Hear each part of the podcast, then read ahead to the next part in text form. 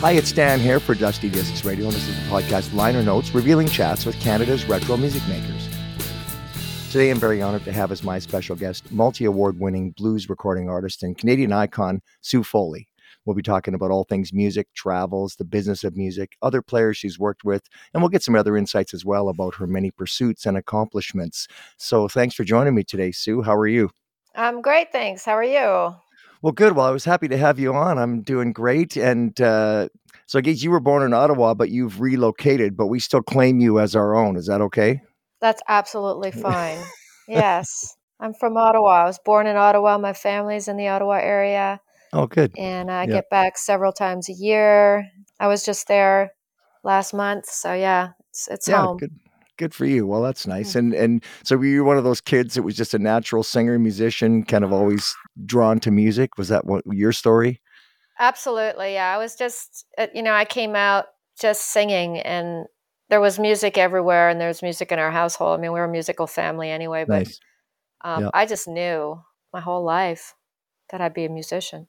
Oh, very cool. And so did you try other stuff too, like singing, acting, writing, dancing, any of that Well, you that? know, I mean, I love to dance still. Um, I did Irish dancing as a kid. Oh, very nice. Uh, we did a lot of singing, a lot of singing around the house. There was a lot of Irish music my dad played, and a lot of rock and roll from the radio, and my brothers and my older sister. You know, kind of big Irish family. Just you know, music was just part of our our thing. Um, I didn't do much acting per se, but uh, but a lot of music. Yeah, I guess you gravitate to what you what your affinity is, I, I guess I would say. And and the thing about the kitchen music, I've talked to lots of people about that. You you don't really overthink it. You just you're just musical. You're just naturally musical. Yeah, it's just part of what we do. It was just kind of like what we do. And there's something about playing music in the kitchen. I don't know why. It's like the best room in the house to play in. Well, it's just entertaining, and it's I guess you create your own entertainment back then, right? It wasn't it wasn't spoon fed to you. You pick up, you know, Grandpa plays the fiddle and Uncle plays the banjo, and you sing, and let's go. So. Yeah, exactly. Exactly. Everybody had a role. Yeah. So were you? Uh, t- did you have stars in your eyes? Did you think I'm going to be a rock star one day, or did you just kind of take it as it as, as it came? It's funny, I never thought I wanted to be a rock star per se. Like I that's not really my my goal. It wasn't my Yeah. goal. And when I discovered blues as, as a teen, that that that became my discipline musically and that's really the antithesis of being a rock star per se. Yes. It's more about connecting with an audience. I was always fascinated by clubs, like actually um, Hmm. playing in clubs, because I think there's just something so immediate about the Yeah. vibe of it. It's so kind of romantic and I don't know. It just Yeah. struck me as I remember reading, like I read about a lot of rock stars. I remember reading a biography on Bruce Springsteen when I was a teenager, and they were talking about playing in clubs, and I was just like, clubs, clubs, clubs. That sounds so cool, you know? Yeah. I just thought Yeah. it sounded so cool. Well, you you make a good point because you know I talked to some songwriters, like the old singer songwriter or the troubadours. They they were just singing about their life experience and the things that they lived. They weren't on a big stage with an invisible wall between them and the audience. They were the audience in a sense. Yeah, and I think I, I had that same feeling. Like I had been to big rock concerts uh, pretty young. I think my first was 12 years old, and I saw Tom Petty, you know, and that was mind blowing, you know, it, just mind blowing to see live music. But then when I saw live music in a club at, I think I was about 15 and I went to a blues show and it's just like the stage was short and it felt like the crowd and the audience and the musicians were all on the same level in a sense. Yeah, I know. I totally get what you're saying. It's a Yeah. really, uh, really a cool vibe. And then I guess so. You played, you did all the obvious things, like you played coffee houses and clubs and and that sort of thing. And a friend of mine said that he saw you at the Yale here in Vancouver. I'm I'm in Vancouver right now. I just live outside of Vancouver in Surrey. Did you ever play at the Yale? Yeah, many times. Because Yeah. I moved to Vancouver at 18, you know, and I was Okay. I was I really wanted to branch out in my career and I I was from Ottawa and it was was it like it was it was either go to Toronto or go to Vancouver and I I chose Vancouver. It was far away and I Yeah. I just wanted to stretch my, you know, spread my wings as they say. So yes, the, Yeah. the Yale was the first place I went. There was a blues jam there hosted by Jack Lavin and Tim Hersey and Absolutely. and that and you know, and I just went out there and hung out with the musicians. That's where I met my first band. Oh, very cool. So were you Mm. influenced by the, you know, so the locals like Tom Lavin and Colin James and Jerry Doucette and Jim Byrnes and those guys? Did you Well, know I them? And I did know them. I I know all of them, and I appreciate everybody's work. You know, I, that's all I can say. I wasn't so influenced by them musically, I wouldn't say, but I, I have a respect for all of those people. Yeah, they're all great. Yeah, yeah very cool. And then you would have seen them because they would have hung out there lots. I mean, I, I played with Jerry many times downtown, and of course, you know, Colin was just breaking out then too as as well. So yes, yes, yeah, it was a yeah. pretty vibrant time in music in general, and the blues scene was very vibrant at that time. yeah, unfortunately, vibrant. it's not here now. Uh, it's it's not what it was because most of those blues rooms have shut down here, the Fairview, and there was a few others that are just not here anymore. Unfortunately, but that's life. I mean, th- things go on and things switch around. But I'm always curious at the steps that people take, and then for you, when I look at your timelines, it's it's quite remarkable what you did. I guess so. You went from Ottawa to Vancouver. You ended up in Austin Austin quite young, right? You got into touring with, uh, I guess, Mark Hummel. Hummel, is it? Mark Hummel, who's a Bay Area harmonica player. Right. Yeah. Hired my whole band and took us into the states, which for Canadians isn't easy to do. It's still not easy to yes, do. Absolutely um, true. But yeah. getting stateside was really important to us because that's where it was really happening. It's not to discount Canada or Canadian blues or this and that, but it was really happening in the states. Everybody was from down there all the big legends were from down there and that's where we we wanted to be. Well 100% and i've told, told people that myself too if you're going to have a like a bluegrass band like you're not going to be making a living in vancouver. You need to go where those people are and that's what you did. But it must have been quite surreal for you. I mean you started playing guitar in your early teens i guess and then within less than 10 years probably eight years you're living in austin. Yes. That must have been kind of surreal for you looking around going what It was beyond surreal. I mean, it was real. It was yeah. real. And it was where I wanted to go. I mean, I wanted to go to Austin more than anywhere. As soon as I started learning about what was going on down in Austin, it was like, we need to go down to Austin, not just to the States, but we need to go to Texas. We need to go to Austin specifically. There's something going on in Austin. Yeah. And it, and there was. Yeah, and you make a good point about lots of Canadian artists try to go down there, and some of them do, and they have sort of marginal success. But you were able to sort of ingratiate yourself to those people and, and put yourself into that scene and become part of that scene. So that that's a second cool step to take, not just going down there, but then to immerse yourself in that scene and, and be successful in it. How did yeah, that? and work? I didn't. I didn't just go down there. I was brought down there by Clifford Antone, who owned nice. Antone's nice. nightclub and record company. So, and the Antone's nightclub was the famous club where everything was going on. That's where Stevie right. Ray came out of, and the Fabulous Thunderbirds. I mean, we knew all about this place. Yeah, and it was him Very that cool. brought me down because I sent him a demo tape. Nice. That was how I got in and got the respect right away. Because if Clifford brought you down, it's like, well, yeah, you know what I mean? Like it's like yeah. you don't have to climb through the ranks on Sixth Street. You're playing all of a sudden you're playing Antones with you know sitting in with Albert Collins and stuff like that. You know, yeah, like it was pretty heavy duty, but yeah. So that well, good for that you. made a big dif- that made a big difference in my life. Yeah, well, good for you because I, I often ask people, you know, how much of what you did was planned and how much of it was sort of happenstance. And for you, I guess it was just fortuitous. This came along and you said, "Oh, hey, I'm now I'm with this guy and he's well respected. Thereby, you're well well respected, sort of immediately, right?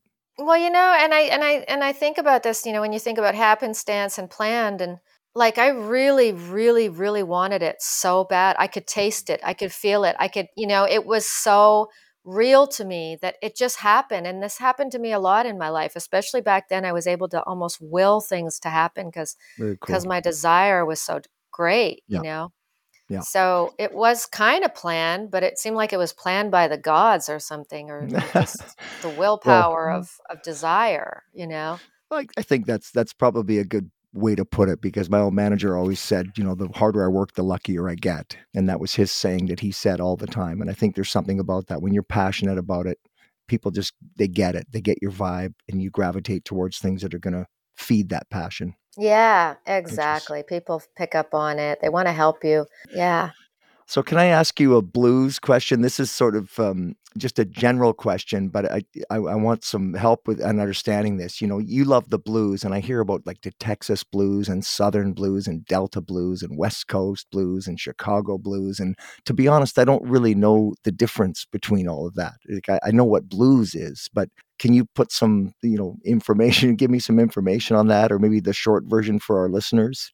Yeah, I mean, blues is blues is a lot of things, and it's you know, obviously started as an African American art form coming out of Mississippi in the South. So that's where it came from, and, and New Orleans, and sort of that that bottom of America right down there is, is Which where is it was the Delta, born. right? That's the, The Delta, Delta, blues. and then down into New Orleans, I think had a big hand in Mm. early blues as well. But and then it just sort of spread across, migrated to Chicago when uh, people started going up there to get jobs, and there was more Right. jobs up there, and you know people started migrating out of these areas and and the, taking the blues with them. So it, it it took on a different sort of sound in all these regions. I mean, Chicago blues was in, turned into sort of an urban style blues, you know, and it, it, it had a more of a grittier feel. You know, the early Chicago blues, you can hear the Mississippi Delta in it, but if you go up a generation, you don't really hear the Delta anymore. You hear like Okay. the urban sound of Chicago, and it's got a, and now it's it's transformed even more. You know, California had its own vibe, um, but they really migrated to a lot of big band swing, like like Texas did, and then the big band swing of Texas and California even they that gravitated to guitars in Texas and, and those guitar players started playing that big band stuff on guitar, like with T Bone Walker and people like that, Yeah. which changed the sound of Texas blues. And that's just because it got probably economically harder to tour with big bands with all these horns, and they adapted everything to smaller combos. So then you have the guitar kind of taking prominence. And specifically in Texas, especially, guitar became really big. It's it's really big in Chicago blues too. If you go to New Orleans, the sound is more associated with horns and Mm-hmm. brass bands. So you hear a lot more brass and horns and, and a, a lot of Yeah. percussion and drums. Not to say there's no guitar players, but it's not guitar player specifically Right, blues, I got you. right? And then piano too, because there was the And ragtime and, piano, the, and the yeah, piano was big in New Orleans in the South, and and piano's big everywhere. But the guitar really took over, and and that's probably through the fifties and sixties when rock and roll evolved out of blues, you know, and and that guitar just became something bum- someone could throw on their back and go anywhere. And then there was rock blues and British blues, and now there's Of course, yeah. blues everywhere and british blues has a real sound you know that that early british blues has a has a very specific sort of sound all these regions have a specific sound Yeah. piedmont has a sound Hmm. yeah Well, I was wondering about that because, uh, you know, of course, the Rolling Stones, they were huge on the black blues in the States, right? And they recorded and then they got the singers and the influences and and put it into a lot of their the Stones tunes. That's that was what they claimed was their favorite or most influential music, I guess, was yeah the stones blues. started as a as a blues band they wanted to play traditional mm. blues and that's how i learned about blues is because i grew up on the rolling stones Yeah. you know i'm a i'm a child of my- you know my older siblings i was pretty young in the early 70s but i'm born in 68 but so in the 70s the stones were massive you know? And then when i started learning about them i really wanted to play music and reading about my favorite groups. And then i realized they were listening to muddy waters. And i'm like who's muddy waters? Yeah. you know who's that? And then i'd be reading about this blues stuff. And then i started reading books on blues and buying blues records. And then you're like what is this? This is a whole other world. Yeah. how come nobody knows about this right? But it's Well, it's funny. It's like a secret society almost yeah Well, they came to the States. I mean, the, the Stones came to the States and sought out those, and they went to Muscle Shoals and other places and, and sought out those musicians and were influenced. And some of them were on their records, like like "Gimme Shelter." They had that black female singer that sings that part on there. It's just unbelievably super cool. Right. So they wanted that vibe, right? They wanted oh totally and they and, you know and to to their credit they gave these guys a new lease on their Yep. careers they brought all the and all those british blues bands brought all these guys over to britain and man america had forgotten about them Yeah, you it's funny eh, how that goes. Well, and then the Southern rock influence, like, you know, people ask me what my favorite genre is. And I have to say, like, Southern rock to me is, you know, and that's all blues based right out of that. It's a little edgier rock, but it's certainly based in the Southern blues. And I love it. It's just the vibe is so cool. yeah it's a total vibe real southern but well, yeah the blues ZZ is Top and Skynyrd. Just love it. Yeah i mean zz top's another blues band you know they just started out playing blues and it turned into rock and roll So you went down there. It sounds like Austin was the right place for you to be with your vibe and and the the blues that you preferred. You were in the right place. Yes. Well, the interesting thing about the 80s, and I this I'm I'm looking at the late 80s, but it started in the mid 70s to the mid 80s before Stevie Ray Vaughan broke through. Austin was developing this sound, you know, they had these young hippie kids and they were all trying to play blues and then Clifford Antone started bringing down people from Chicago. And this is again, nobody was hiring these guys in America. Hmm. you know, Muddy Waters Yeah. was just kicking around. He wasn't doing big festivals and they were just like happy to come down and play a gig in Texas and Wow. these older Texas, you know, these young Texas kids and these older black musicians from Chicago, they started playing together and there was a new blues sound coming out of that. And it also came up from Louisiana because there was a lot of Zydeco and Cajun stuff coming up through Hmm. Louisiana, swamp pop, and that was mixing. So Austin at that time had a new blues sound, which it's in blues is such a traditional music that it's astounding. There would be a new sound coming out, you know. Yeah. But it Yeah. was really distinct. And you know, when Stevie Ray Vaughan came out, that was a new sound, and everybody was freaking out because they're like, "What is this? This guitar player is insane." So good. fantastic, but it's Yeah. also the vibe of it. Like, what is this? Everybody was playing like that in, in Austin. So to Yeah. come to Austin, you know, at, at- for me as a young teenager, I was like, well, that's happening now. It's, I, that's not like going trying to dig up something from the 40s in Chicago. That's like this is new. This is wild. This is Right. alive, being born as we speak. And I'm like, that's where we need to go. Yeah. So, and you got to ride the wave, right? Because you you put out Young Girl Blues. That was '92 that came out. yeah.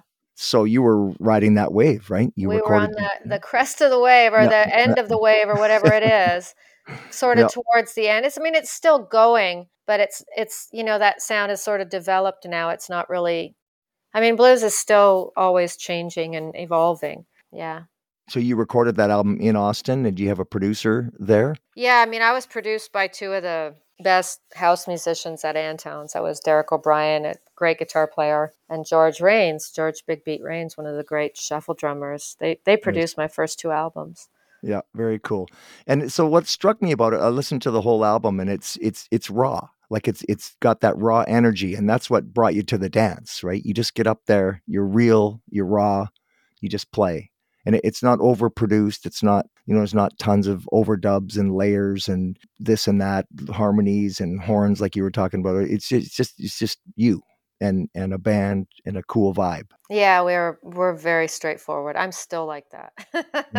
But I was sort of trained like that. You just play it real and and get up on stage and play pretty clean into an amp and put mm. it all in there. And then you did the song Cuban Getaway. You did an instrumental, right? Mm-hmm. Because there's no that's and you got the faster picking and the nice feel. And you do have a bit of piano and shaker in there. I can hear you got that mm-hmm. um, that vibe. So you did add a little bit in there. And then in Mean Old Lonesome Train, you got the the harp in there. Right. I And think who's that was playing Kim that? Wilson. I think that's Kim Wilson. Okay, We we were lucky. I mean, the other thing was because all those musicians were right around, they were able Right. to get them into the studio and they all lived here and and and everybody hung out together. It was a very warm, friendly scene. cool. You know, you'd, yeah, you'd think then something of such quality and, and world class musicianship, there'd be, I don't know, cutthroat competitiveness, but it was never like that here. It's it's still not like that. Well, good, and it's nice. And and yeah, you make a good point. There's lots of great players around. So if the producer says, "Hey, why don't we get you know put some harp on this?" and you get on the phone and you got a great harp player down there in in a short period of time, right? Right, right. so your goal when you started out like if someone had asked you when you were 15 what do you want to do or you're doing it i think right you you achieved the goals that you wanted to achieve Oh yeah. By the time I was at, in Austin at 21, I was I'd arrived.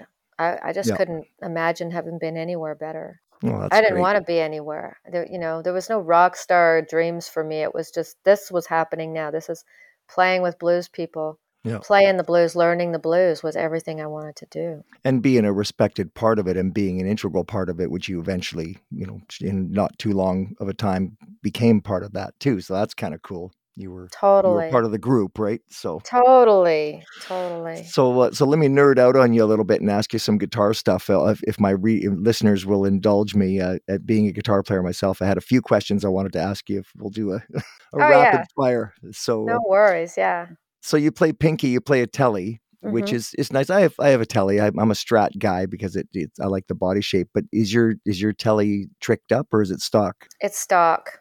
So my original Pinky is I haven't changed the pickups. I've had it refretted because it's 35 years yeah, old. of course. um, no, it's completely stock, and I just it's a Japanese from the 80s, and uh, those are really good. They're really well made. So I was lucky. I got a good guitar right great. out right out the Yeah. gate. and then your amps. I mean, obviously you use Fender amps. I think you, you're using a Hot Rod Deville there. Is that what I see on stage? I'm actually what I really prefer is a Fender 410 Bassman 59 Okay. reissue, 59 Yeah. reissue Bassman. And those are really plain, but they tend to stand up really well on the road because there's not a lot of bells and Yeah. whistles on them, and you can just add a little reverb on a pedal. That's and that's almost all you need. So when you fly in though, you just specify what you want. Like I, I don't mind if it's Blues Deluxe, Hot Rod Deluxe. I prefer the Fender amps myself, so I don't care which one they have. I I just adjust to it. But you don't always take your amp with you, right? No, no, where I'm very specific actually. I I like the DeVille four two twelves. I don't like the four tens Yeah, I DeVilles. I like the two twelve DeVilles. I mean, I play pretty loud. Um, so if we can't get that, and actually I use a Fender sixty five twin when I travel a Nice. lot because Yeah. uh, those are you know what it is. They just stand up and they're not. And if it's if you're getting rented backline, those usually are not Yeah. destroyed.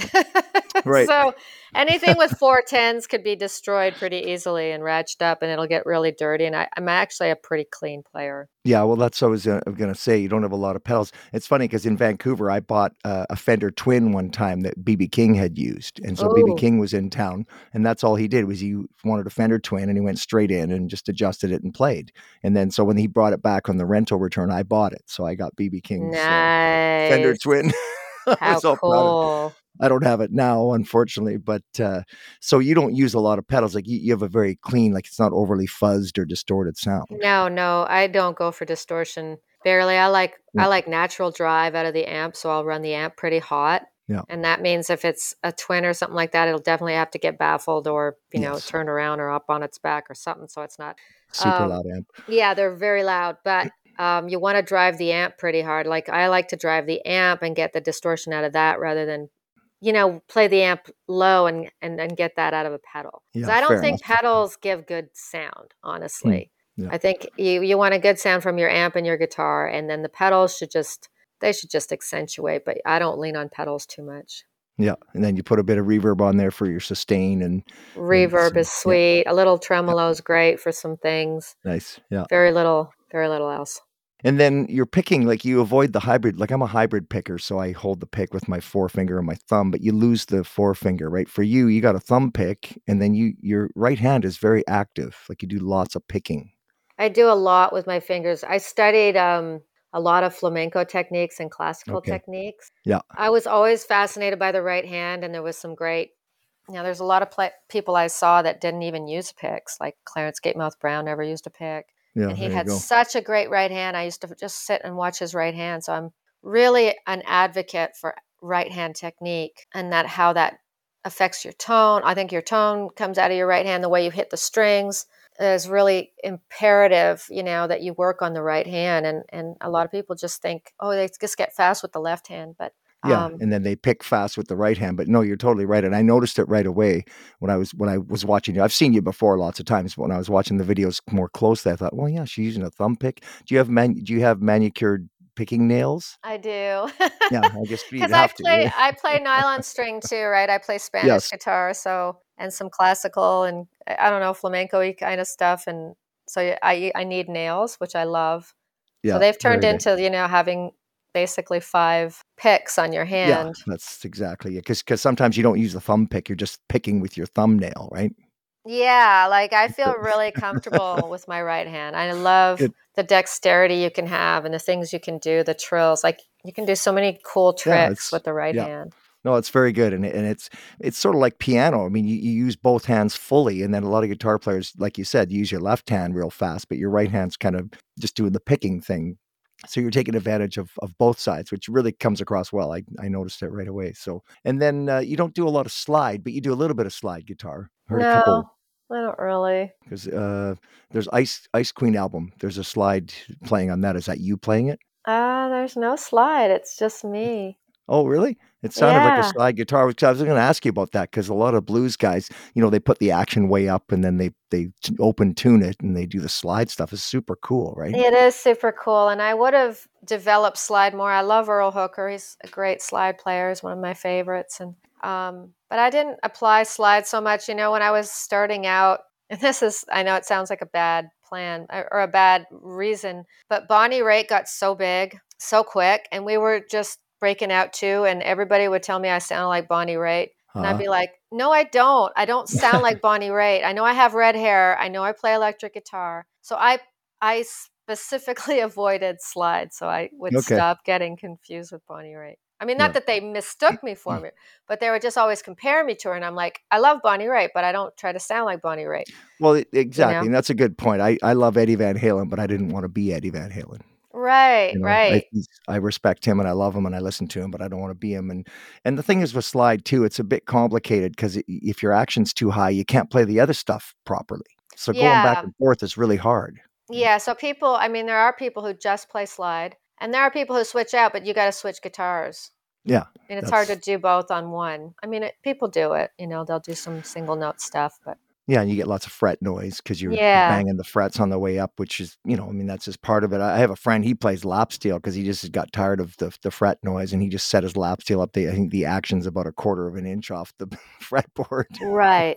Yeah, So he you're not doesn't get fretting any- on uh, that. Yeah. No, no. So, and then the other thing about it is you use the capo quite often, which is kind of cool. Yeah, and that's another sort of Texas guitar thing. Capo That's use, you okay. know, like Yeah. Albert Collins was big on capos. Clarence Gatemouth Brown is big on capos. Jimmie Vaughan use, uses Yeah. capos a lot, Cool. and uh, I've gotten more into capos, but it's it's a real, and it also is a real flamenco thing too. They use a lot of Okay. capos, and they'll fr- they'll fret up and fret the capo up, and then just play an E and A. you know, I Yeah, watched Clarence yeah, Gatemouth yeah, Brown. yeah. He would capo up on the you know tenth fret and Oh, be wow. playing an E. You know what I mean with an E chord. Yeah. You know. Yeah. So it's just interest. It's an interesting stylistic thing. Um, Yeah, it you gives you a different vibe. But the thing is, especially in a three piece, you lose the lower notes, right? So if you get up too high, up to eighth fret or something, it sounds too um, trebly sometimes. yeah, no, for him, he had a big band and he had So you know all the other people behind him. But for me, that wouldn't work. It's because I'm a- I am trio. Yeah. Yeah. And then you did the bend the neck technique too on your on your telly. I had to Yes. laugh out loud when I saw that. That's super cool. I had a friend of mine who had an SG, and he actually broke the neck off of his SG. Oh, I know. I've worried about that. I've worried about that. Yeah. Well, you got a bolt on though, right? I mean, the the tellies are a little more forgiving, probably. You get it. Yeah, and I probably don't bend it that hard, but I do. No, but I noticed it, and and you got down. I don't know a semitone. Do you get down a semitone with it? Something like that. It's Yeah. pretty funny. Oh, that was great though. I had to laugh when I saw that because I, I I know a few guys that do it. It's just it's it's hard on the guitar to put your guitar to tune if you're not careful, but it seemed to work okay for you. Yeah, you know, these Fender Tellys are almost indestructible. I'm I'm a fan. Yeah. Uh, and then, uh, so you you mentioned about the nylon string guitars, and I saw you doing a couple things. You did a TV show and you played the nylon string, which is really cool of you to do that. Because I I don't play the we used to call them cat gut, but I guess it's nylon strings now. But um, I really love the sound of them. I just never got into. Pl- I play a steel string guitar for my acoustic, the Gordon Lightfoot stuff and all that, but I don't play the the nylon string. But you played it really well, and I was I thought it was pretty gutsy to just go on by yourself and pick up a nylon string guitar and play like early in the morning yeah. too. Well, I I I'm very influenced by Spanish guitar, and uh, Yeah. I love those Spanish guitars. I love those flamencos. I I'm passionate about that, and I Yeah. studied some flamenco, and uh, I'm still. I mean, I still study stuff to get better, but yeah, Yeah. I'm really passionate about that. I love I love those guitars so much. Yeah, no, that's cool. And I was going to ask you about that. Like, you know, what do you do to stay fresh? You know, like, cause it, it's funny because I go to jams or I go to see people and I'm like, I've heard myself play lots of times. You end up playing the, you know, you got your favorite riffs and you got your favorite techniques, which you, that's your signature, that's your trademark. But then you want to grow beyond that, um, you know, a little bit and just keep kind of going in different directions as you can. What do you do for that? Bring in the other influences? Yeah, well, you know, that's what I, I've thought about that a lot too, because in blues, especially, we're such mimics for so long. You know, you're learning this, you're learning Freddie King, you're learning BB King, you're learning T Bone Walker, you're learning this, you're learning that. And then all of a sudden you're going, well, what, who am I? Yeah. You know, um, so I think the right hand stuff that and the nylon string and these things have kind of added to my own character and my own story, you know, my own evolution. And and so I'm I, I feel like I've I've started to sort of have my own identity in this, which are which is really based around that kind of stuff, you know, a lot of right hand technique, a lot of the added nylon string and different guitar styles thrown in and Yeah, and that's because you got to stay within the genre, but then you want to expand within the genre. And and lots of people you've brought up lots of names of people who have done that. Yeah, yeah, a lot of people have, and that, you know, I haven't heard a lot of blues played on nylon string, but I love it. I think it's the Yeah. best. I and what happened is I was doing, I wanted to do country blues, and I, I had different steel strings and that, and I just found for live that the nylon string always sounded better. So I just leaned on it, miking it. It just sounds warmer. Yeah. Yeah, It always It sounds nice. better. Yeah. So, are you a, a guitar player who sings or a singer who plays guitar? Guitar player who sings. oh, Definitely. yeah. Definitely. well, it's funny because a friend of mine asked me one time. I went and saw him, and he said, "Well, tell me what you think. Like, do you have any critique?" I said, "Well, you're obviously guitar primary, which is what he was. He was a wonderful picker and stuff, but his singing, his mic technique was all over the place." And I said, "Well, try to flip it sometimes and be a singer who plays guitar, just just as a mental experiment." And he said it really helped him. But I could see that you're guitar primary, and then you sing, and you're singing strong, but you're you're mainly a guitar player, I guess, and and uh, so that's that helped him was to think about it the other way because I think for me when I'm singing and playing guitar I'm always thinking of the singing first because that seems to me is harder you can put you can hmm put the guitar on autopilot especially when played as long as you have right Mm-hmm. how do you feel about that Oh, it's a great advice. Um, and and definitely, but I've always, you know, I always think like a guitar player. Yeah fair and then I had to sing. I eventually had to sing. I didn't want to sing. I was I was very shy, and uh, it wasn't the thing I wanted to do. But people told me, "Hey, if you don't sing, you got to try singing." They say, "If you don't sing, you're going to be, you know, you better be one hell of a guitar player." That's that's what they told me. well yeah and then you'd be beholden to some prima donna singer too perhaps so, Exactly right. And then you're so so yes. I'm glad I sing, and I was able yeah to front my own group. Well, hmm I think that's part of the message, right? I mean, it like like again, the singer-songwriter, they're singing songs about their life. The blues player, yeah, your playing is great, but you want to sing and talk to people about your life. That's a big part of the message that you're getting across, right? Right. Yeah. Telling your So, story. Yeah. And then you sang a bit in French too. Are you bilingual? Did you learn French as a as a kid? I did learn French as a kid. So Okay. my French skills are pretty strong growing up in Ottawa. Yeah, French immersion pretty much Okay. through school. So, Yeah. you know, I don't I don't sing in French that much. I don't feel like I can emote in another language other than English very well, but I'm not opposed to it. Yeah. Well, it's funny. I used I used to teach uh, people who had degrees from other countries for whom English wasn't their first language. I would help them in in writing and whatnot. And so one time I asked them, "Well, what language do you think in?" And they always think in their original language. Mhm. So when you're talking to yourself and doing your self talk, it's always in your original language. It makes it hard because you have to translate everything. And like you said, the emotions come from your inner thoughts and your thinking and your emotions, and that's in your primary language. Mhm. So that's cool. But I wanted to ask you about that because it sounded cool. And I, of course, I couldn't speak hardly three words of French. So I was impressed by that. Oh, cool. Where did And you then, grow up? Are you from the West? well, I was born in Toronto, just outside of Oh, Toronto, in okay, Guelph. yeah. In Guelph. I was born in Guelph. Guelph. And then, but I moved out here and, and we took French when we were kids in grade three, but I didn't pay attention. And then we moved to Oh, the West. Coast. So was, Ottawa is mm. so French, like you're there you required. Yeah. So do you do you ever do any band uh, configurations mm. differently? Like you're basically a three piece, but you add players or play with others, and you've been recording with others, and and in the studio, I guess you can bring in other people too. Do you, that's one way to expand out a little bit? Yes, definitely. Um, the last two projects, I mean, we just put out a live album. That's basically that. trio. We did we did add a couple of people on there for for a few things, but uh, the album before that is basically trio, and then the album before that, the Ice Queen. We had a lot of guests on that. Yeah, we had a Yeah, lot of guests, and we did a lot of things differently. So there was yeah. horns and stuff. But yeah, I love it all. I, you know, Oh, that's good. Well, and yeah. that that's one way to expand out too. Like like you did um 2001, I guess you had Love Coming Down and uh yeah, your voice sounds really good on that. You got a nice smooth feel on that one, but you got sax in there, right? You got some horns in there. Yeah, yeah. Yeah, I love doing all that stuff. Yeah. It's nice being able to. Yeah. And then your guitar sound is really warm. Are you in the middle position on your on your pickups?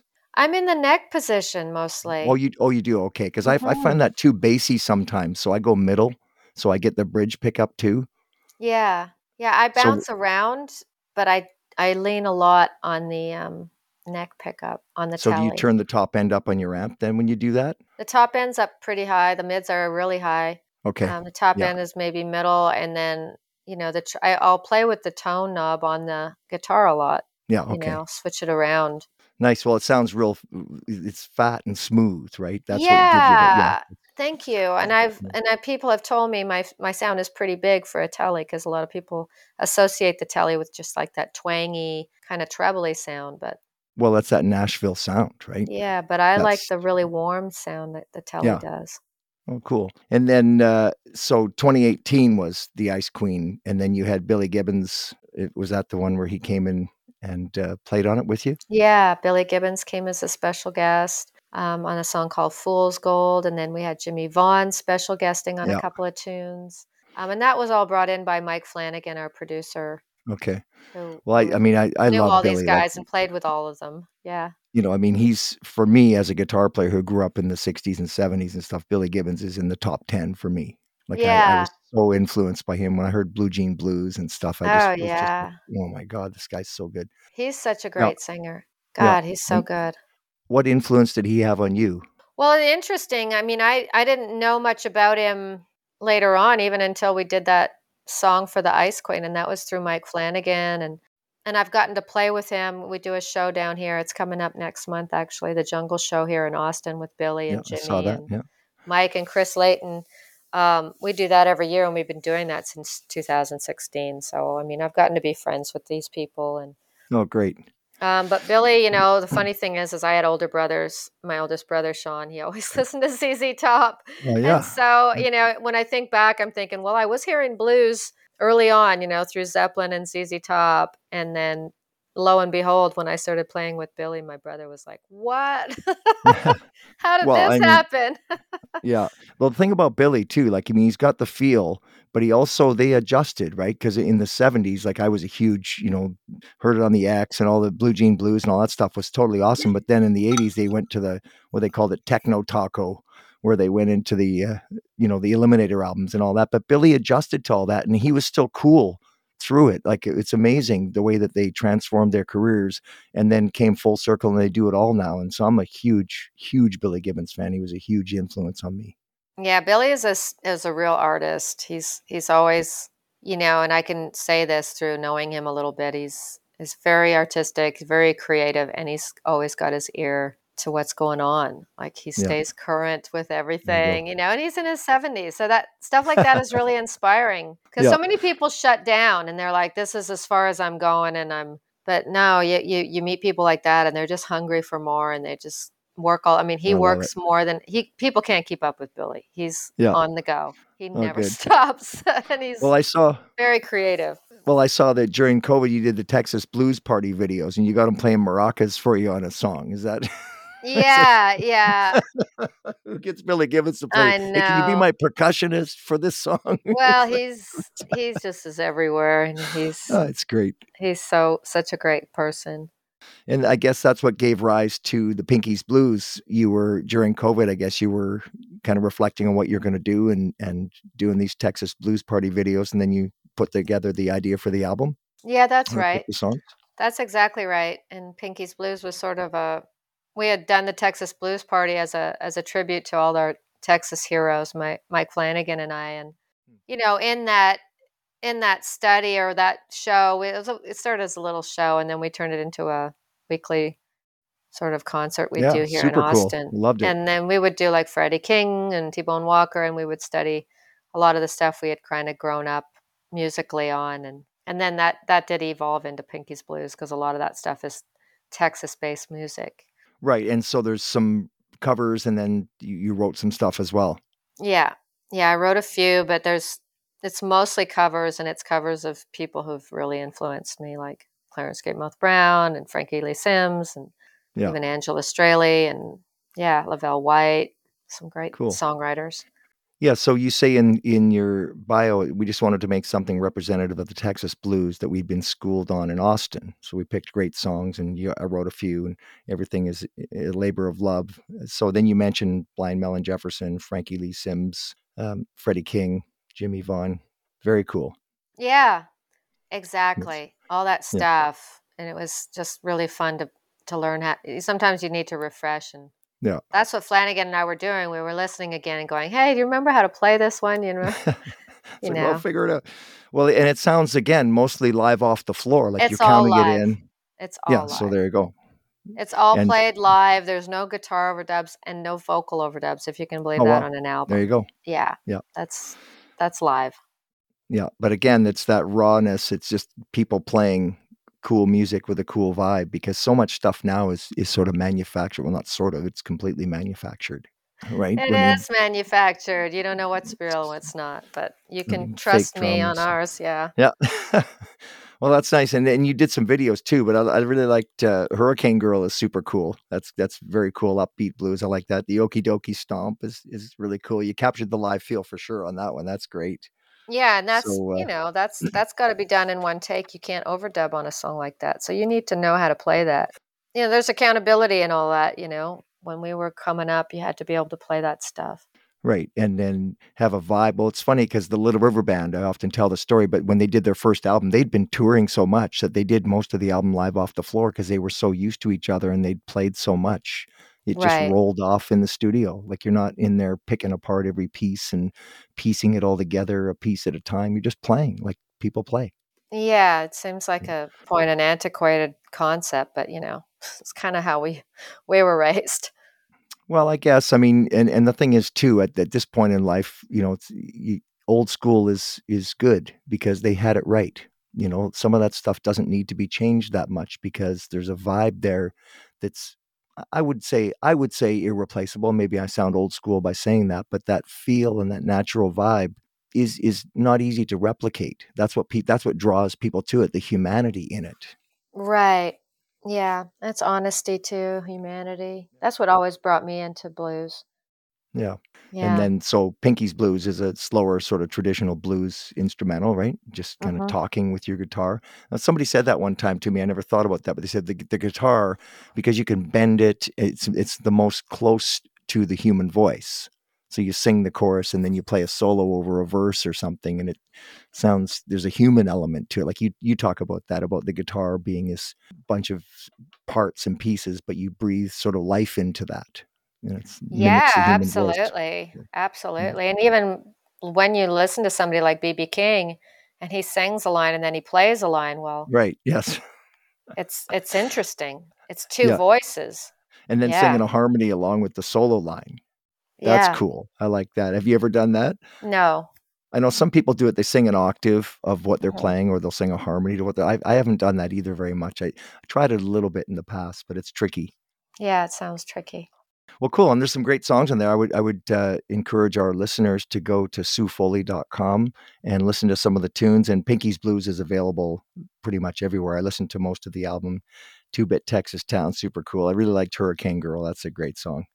Thanks. That sounds really good. Yeah, Southern Man and Dallas Man. I was thinking, is there a, is there a man theme? I'm sensing a theme here. Men. Yeah, in general. Southern Man. Of course. What else am I going to write about? There you go. That's um. They So always the- stay interesting. Yeah. So there you go. And and and you uh, are you? Do you have a family? Are you single? Are you um? I have a son. He's 26. Okay. Um, nice. I'm basically, I guess, single. I don't know. You know, I, I've got a boyfriend. So, nice. um, oh, that's cool. but, um, you know, um, yeah, my family's in Canada, most of them. Right.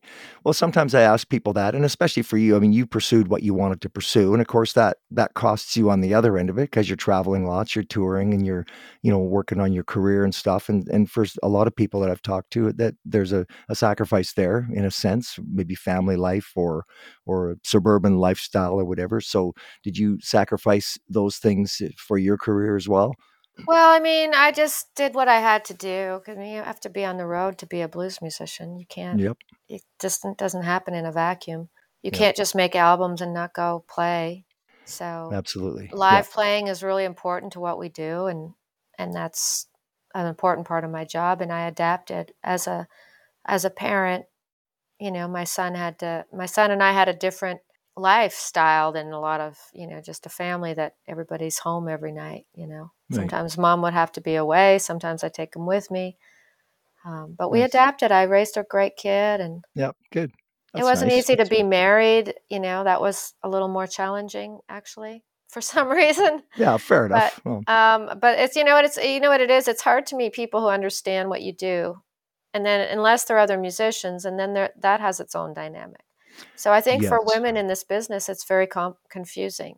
For men, I don't know. For men, it seems easier. Like guys will just get um, a woman, and and she could be anything. She could be a nurse. She could be a have a job. But for Right. some reason, women musicians always end up with other musicians, and that Yeah. becomes its own interesting dynamic. Yeah. And it can it can Well, be you may- yeah. challenging. Yeah, you make a good point because I I'm obviously been a musician my whole life for over 40 years making a living and I did tour a bit. I just didn't like it that much, but uh, my wife has nothing to do with the music business. She's not a musician, she's a homebody. She had a job at the government and it really worked well for me because as you say, if you're with a musician, there's a whole other dynamic that gets involved there and it can be complicated. So I kind of felt like when I went home, the music business was not part of my life. Yeah, it's separate that. interesting. It's interesting. And and a lot of the guy musicians I know, they have this life, but almost every woman musician I know is involved in some way with another musician. yeah, There you go. And it's funny. I don't know Mm. why that is, but that's a really interesting sort of thing to think about. Well, I mean, Yeah. obviously, you know, you're if you're attractive and you're around other guys, they're going to be attracted to you. So that's, but then that brings up a whole other complicated sort of set of circumstances too. So it's, it's. I was going to ask you about being a female, how that plays into it, and you've kind of brought that up, and I think it's. It, it helps you maybe in one sense that you're good looking and charming and, and you're a female, so the guys are attracted to you. But on the other side, there's a price you pay for that.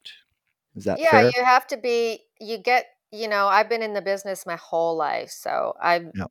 I had I have radar that I don't even know that I have. You know what I mean? Like I can pick stuff out and I I'm really quick.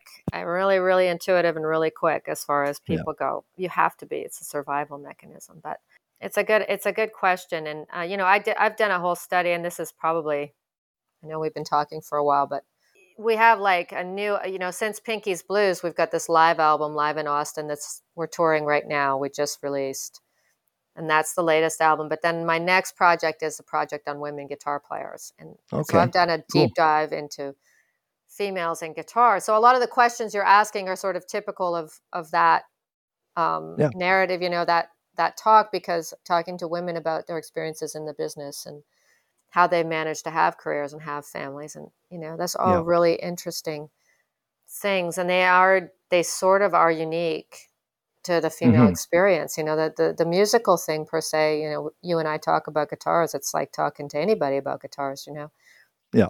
talk about technique or guitars it's it's like you know, i could be anything but when you're talking about experiences and you know how you stay safe on the road or how you manage relationships or how you raise a child and being female that's a whole other thing yeah Well, yeah, and it's funny because I've I've played with female artists over the years, and and there's a whole range of them too. Like like some female artists are just one of the guys. They drink and smoke and swear, and they just act like one of the guys. And that seems a bit odd because it seems like a bit of a compromise to me, where you're trying to fit in so badly that you're trying to be one of the guys, and then some of the others are very shy and sort of diminutive, and they they stay in the room and they don't want to associate much, and they're very wary of any, anything that's going on. And I've seen the whole gamut. yeah you're right and so i'm definitely one of the guys Yeah. Okay. and I was from, but I grew up with older brothers, and I was one of the go. boys with them. So it, Yeah. being one of the boys in the band was not a big deal to me. It was, it seemed very natural to hang Right. out with the guys and do what the guys did, for Nice. up to a up to a point. I didn't have, do Yeah. everything the guys did, Right. but there is And there is a boundary there. fair enough, but you don't want to be intimidated either. If you grow up with No, older you don't want to brothers, be you're used to it. intimidated. You know, you You've got to be able to roll with whatever the guys do. If they're going to talk dirty and Yeah. rib each other and you know and Yeah. what what guys will do to each other, you got to be able to handle it. You got to be thick Yeah. skinned and You got or you, you, won't you survive out there. Yeah. But then uh, it's funny because I interviewed some older people for a book I was writing years ago, and I, I asked one of the questions I asked was, "How do you become strong without being hard?" You know what I mean? Like without getting jaded, right? You got to still keep that soft spirit. You don't want to be jaded or hard. Yeah, but you you got to don't have thick be skin, though. exactly. It's such a good question because it's it could, you could get hard, you know, you Yeah. could get hard. You could get hardened and but life is like that too, you know, anything can make you, you know, a hard person. My song The Ice Queen is sort of about that, about from everybody's, you know, external impressions of her, they think she's hard because she's been through some stuff and she's not, you Yeah. know, she's not she acts kind of tough, but inside she's still really soft. Yeah, and what's the line in that song? I had it written down. I can't find it here. Shoot. I had it written But they down. don't know I me wrote all it that down well or something because like I'm that. Yeah. detached. Um, Because I'm cool and detached. Yeah. Yeah, that's that was the line. I that, that struck me. I thought, well, that's cool. So you're you're still nice, but you're but you're got thick skin and you're not hard, which is which is kind of a balance. And that's why I was wondering about the female part of it. And then what about the business stuff? Like like did you feel you ever get fleeced or you ever get um have nightmare record company stories or get mistreated or taken advantage of? Yeah, we've been through all that. I've been around so Yeah. long. Yeah, we've been through everything. I mean, I Been haven't there. been ripped off for millions of dollars, but you know, like some people have. You know, some people wake up and they're super successful artists and they realize somebody had stolen millions from them. No, that Just- has not happened. Okay, But, good, uh, good to hear. But you know, we've dealt with labels Yeah. and shoddy Well, I mean- management and you know, Yeah. you name it. That and that's not really a male female thing. I've talked to lots of guys who got completely fleeced. So know, it Yeah, happens. it's a nasty business. You know, there's it still is. It still is. The whole the whole music business was formulated and founded on thievery. Yeah. and it still is, you know. exploitation, right? It still is. It's still, and the thing Yeah. is the things, the reason why they get away with it is because people will play music for free. They will pay to play music. It's so much Yeah, fun. there you go. It's so rewarding. It feels so good that we would do it for nothing, and they know it, and they get it out of us. Yeah. You know. Well, and that's you know I've made that point before too that you you become a commodity, right? So you're a what rather than a who. You know, you're not you're not Sue Foley. You're you- you're my girl, and you're going to make me money, and you're going to get out. I mean, that's kind of the mentality that can set in quite easily, right? And you're like, well, wait a second, I'm actually a person. Right. And you you know. know, that can happen and I still you know, I see it happening all the time that Yeah. you know, a lot of agents just work their artists into the ground. Oh yeah. Yeah. So you have a currently. What's your record deal now? Do, are you on Stony Plain? Is that did I see that? my next album, uh this current album, the live album came out on my own label, Guitar Woman Records. Uh, the next album, which is called One Guitar Woman, is a tribute to the pioneering females of guitar. Comes out on Stony Plain next year by March. Okay. Yeah. So that's my next release. Um, I have a book called Guitar Woman that's based around my interviews with dozens of female guitar players that I've done. Nice. Um, that's coming out late next year, hopefully, knock on wood. Okay. Um, but yeah, so um, been doing a deep dive into females in the in the in the business, you know, which is Yeah. really cool. Well, good. Well, no, that's great, and I'm I'm happy to that as well. You know, it's um, it- part of the empowerment thing. You know, like you think about the empowerment of women, but it's not so much women's lib or or having attitude on the other side. It's just being empowered to do what you want and having your friends celebrate that with you and and your guy friends too. Like I think that's absolutely great. I'm eh, eh, the more self-empowered you are and the more you're able to do what you want to do, the happier everybody should be. Exactly. It's not a. Eh, I've always said it's not like any big political statement or hard done by story. It's a celebration of uh, people who really are passionate about what they do and their contributions. Yeah, no, good. And then you, you obviously you're super busy. What about songwriting? You're doing lots of that still, or are you just going to do um, Yeah, a mix of covers and, and writing? No, no. I'm actually because this live album, and then I've got an album of covers mainly, which is other people's work. The next one will be my work. Um, so yeah, I'm always involved in writing and Yeah, good for you. learning, and I still have a a very um, disciplined prac- guitar practice schedule. You know, people ask me, "Do you Nice. still practice?" I'm like, "Yeah." you don't practice, baby. You don't you don't get better, and you don't stay, even keep your skills if you don't practice. Well, so, for sure. yeah, Well, and I often say too, it's a, it's a journey, not a destination, right? You're never going to arrive. You're never gonna get Mm. there. Oh my God, we're just there's so much the- to strive for, but it's just so Yeah. much. Yeah, it's so great. You must have heard the joke of the uh, the 93 year old man. I think he was practicing violin, and somebody said to him one time, "Well, you're 93 years old. Why do you still practice your violin?" And his answer was, "I think I'm making progress." I think thought- I am. Bingo. you know, everybody, every musician knows that answer. Yeah, So- yeah. It's so I definitely the journey, but Yeah, no, I appreciate you uh, you sharing all these things. Two quick questions, if I can, before we go. Um, looking back, what would you change? Anything that you would uh, change about your how your career was handled or decisions that you made? well, you know, I, I don't know if I could change anything.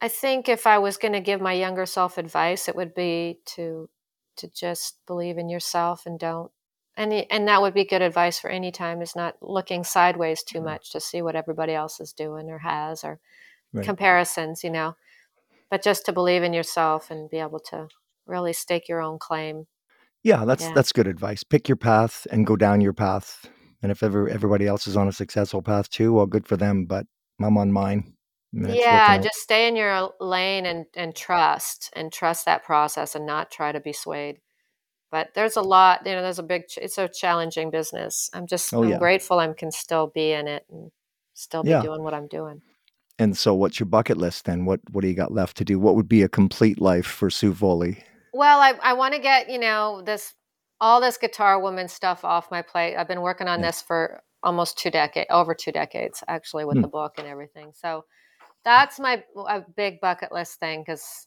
that was a big it's a huge project nice. that incorporate encompasses a, a doc, doctorate a book a cd a tour and a one woman tour so that's in the next year i'm getting that nice all finished and then really just keeping developing my sound probably i might work a little more with my nylon string to to do a sort of a more unique sound but basically i just keep doing what i'm doing i'm pretty happy Nice. Well, good. That's a good place to be. I mean, it's it's funny if you can if you can say that at the end of the day because there's lots of successful artists you and I both know of who were very successful but not happy.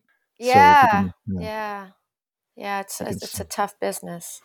And if you can say you're happy and you're comfortable in your own skin and you're doing what you feel like you should be doing, that was always the rub for me. Like I always thought, am I in the right place at the right time here? Am I doing what I feel like I need to be doing? Is this the best use of my time for what I want to do? And if you can answer yes to that, then you're in a pretty good spot. I agree. Many thanks to Sue Foley for being part of the Liner Notes podcast and sharing some insights from her interesting life in the music business. More information is available at suefoley.com. Everything's on there. It's a comprehensive website, tour dates, uh, links to everything that she's doing. She's also live, uh, uh, active on Facebook, uh, Sue Foley Official. So check that out. We hope you enjoyed the podcast and invite you to subscribe to it and share it on social media so others can enjoy it as well. We also invite you to listen to Dusty Discs Radio Tuesdays and Thursdays to hear music from the Canadian artists you're hearing on this show. So until next time, I'm Dan